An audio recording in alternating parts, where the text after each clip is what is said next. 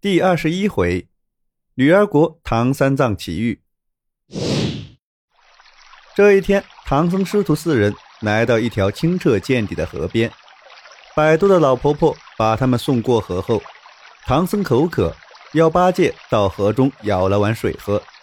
八戒也渴了，一头扎进河里，喝了个痛快。不料半个小时以后，唐僧和八戒的肚子疼了起来。悟空决定就近找个村庄住下，弄些热水或草药，让师傅喝了治病。不久，他们来到了一个村庄，不料村里的老婆婆听了悟空说了唐僧肚子痛的缘由后，竟然笑了起来，跑着喊道：“哎，看呀看呀，哎，有两个男的喝了子母河的水了。”不一会儿，就来了一大群女人。悟空到处打听。才知道这里是女儿国，没有男人。女人长到二十岁，就去喝母子河的水，三天后就可以生下一个女孩。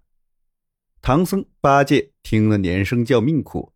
老婆婆笑着说：“别急，谢阳山聚仙庵有一眼落胎泉，喝了那泉水就没事了。”悟空问清了那泉水的位置，驾云来到谢阳山。向庵主如意真仙讨取泉水，不料如意真仙一听“孙悟空”三个字就火冒三丈。原来他是火云洞红孩儿的叔叔，怪悟空不该收服他的侄子，给观音做善财童子。不管孙悟空怎么解释，他就是不听，坚决不给泉水。悟空一气之下就和他打了起来，没几个回合，如意真仙就败下阵来。悟空并不追赶。到庵里找到泉眼，拿着桶就要打水，没提防如意真仙从背后溜过来，拿如意钩把悟空的腿勾住，用力一拉，悟空摔了一个狗吃屎。悟空爬起来，见那家伙已经溜走，也不去追，左手拿着金箍棒，右手去打水。不料如意真仙又跑来，把紧绳勾断后又逃走了。悟空没时间和他捉迷藏，决定去把沙僧找来帮助取水。主意打定后，翻上筋斗云，便离开了聚仙庵。悟空叫来沙僧，自己缠着如意真仙打，让沙僧到井里取水。沙僧打了满满一桶井水，驾着云对悟空喊：“师兄，水已经拿到了，饶他一条狗命吧！”可是如意真仙不肯停手，悟空不得已只好一棒把他打倒，将如意钩折断。悟空饶了如意真仙。和沙僧驾云赶回村子，唐僧和八戒喝下泉水，肚子响了一阵，病就好了。第二天，他们来到女儿国皇城，见街上全是女子，一见他们都纷纷围上来看稀奇。八戒一急，露出原来的面孔，吓得女人们惊叫着跑开。好不容易，他们才走到驿馆，一位女官问明他们的来历后，就要安排他们住下。自己立刻进宫向女王报告。女王听说唐僧长得相貌堂堂，决定让唐僧做国王，自己当王后，打发三个丑徒弟去取经。女王让太师做媒人到驿馆向唐僧求亲，唐僧一口拒绝。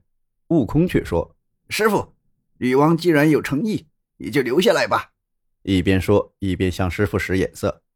太师见唐僧低着头不说话。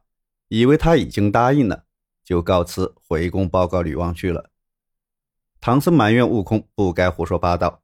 悟空说：“嘿嘿，如果不答应这门亲事，女王一定不肯倒换官文，所以只有用这假亲托王的计策。”接着又细细解释了一番。唐僧听得恍然大悟，八戒、沙僧也不住的称赞：“呃，好计策，好计策。”不一会儿，女王驾着龙车。亲自前来迎亲，唐僧连忙带着徒弟们出门迎接。女王扶着唐僧，拉他一起坐上龙车，要回宫举行成亲仪式。唐僧拉住悟空不放，悟空使了个眼色说：“请师傅师娘赶快回宫，给我和师弟倒换官文吧。”龙车驶进了皇宫，女王满脸笑容，扶着唐僧前去赴宴。机会难得。八戒放开肚皮吃了个痛快，吃饱喝足后，他又按悟空教他的大教：“如今娶的娶了，呃，嫁的嫁了，呃，该取经的还得赶路，呃，请女王赶快给我们换官文吧。女王立刻上殿，看了官文，盖了大印，递给悟空。悟空接过后，起身告别。唐僧对女王说：“陛下，我想请您陪我送他们出城，再嘱咐他们几句，以表达我这做师傅的一点情谊。”女王立刻传令，准备龙车前去送行。龙车出了西城门，唐僧走下龙车，回头拱手说。陛下，请回吧，贫僧取经去了。女王大惊，拉住唐僧的衣袖叫道：“玉帝哥哥，喜酒都吃过了，怎么又变卦了？”八戒拉开女王，沙僧连忙扶师傅上马。文武百官见状一拥而上，要来阻拦。悟空正要念咒语，用定身法定住他们，忽然一阵狂风，空中落下来一个女子，拦腰抱起唐僧，冲上云霄，转眼。不见了，悟空知道是个妖怪，急忙跳上云头，紧紧追赶那团烟尘。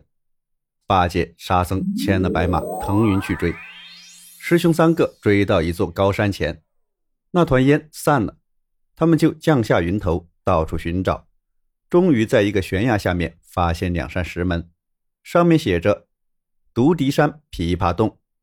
悟空就说他先去摸摸情况。悟空把身子一晃，变成一只蜜蜂，飞进洞中。见当中的亭子里坐着个女妖，拿着一个包子在劝师傅吃。师傅脸色发黄，像是中了毒，闭着嘴不肯吃那包子。女妖说：“你和我在这里做夫妻，比在女儿国里更自由自在。”那女妖又做出很多不庄重的样子，想挑逗唐僧。悟空实在看不下去，露出了原形。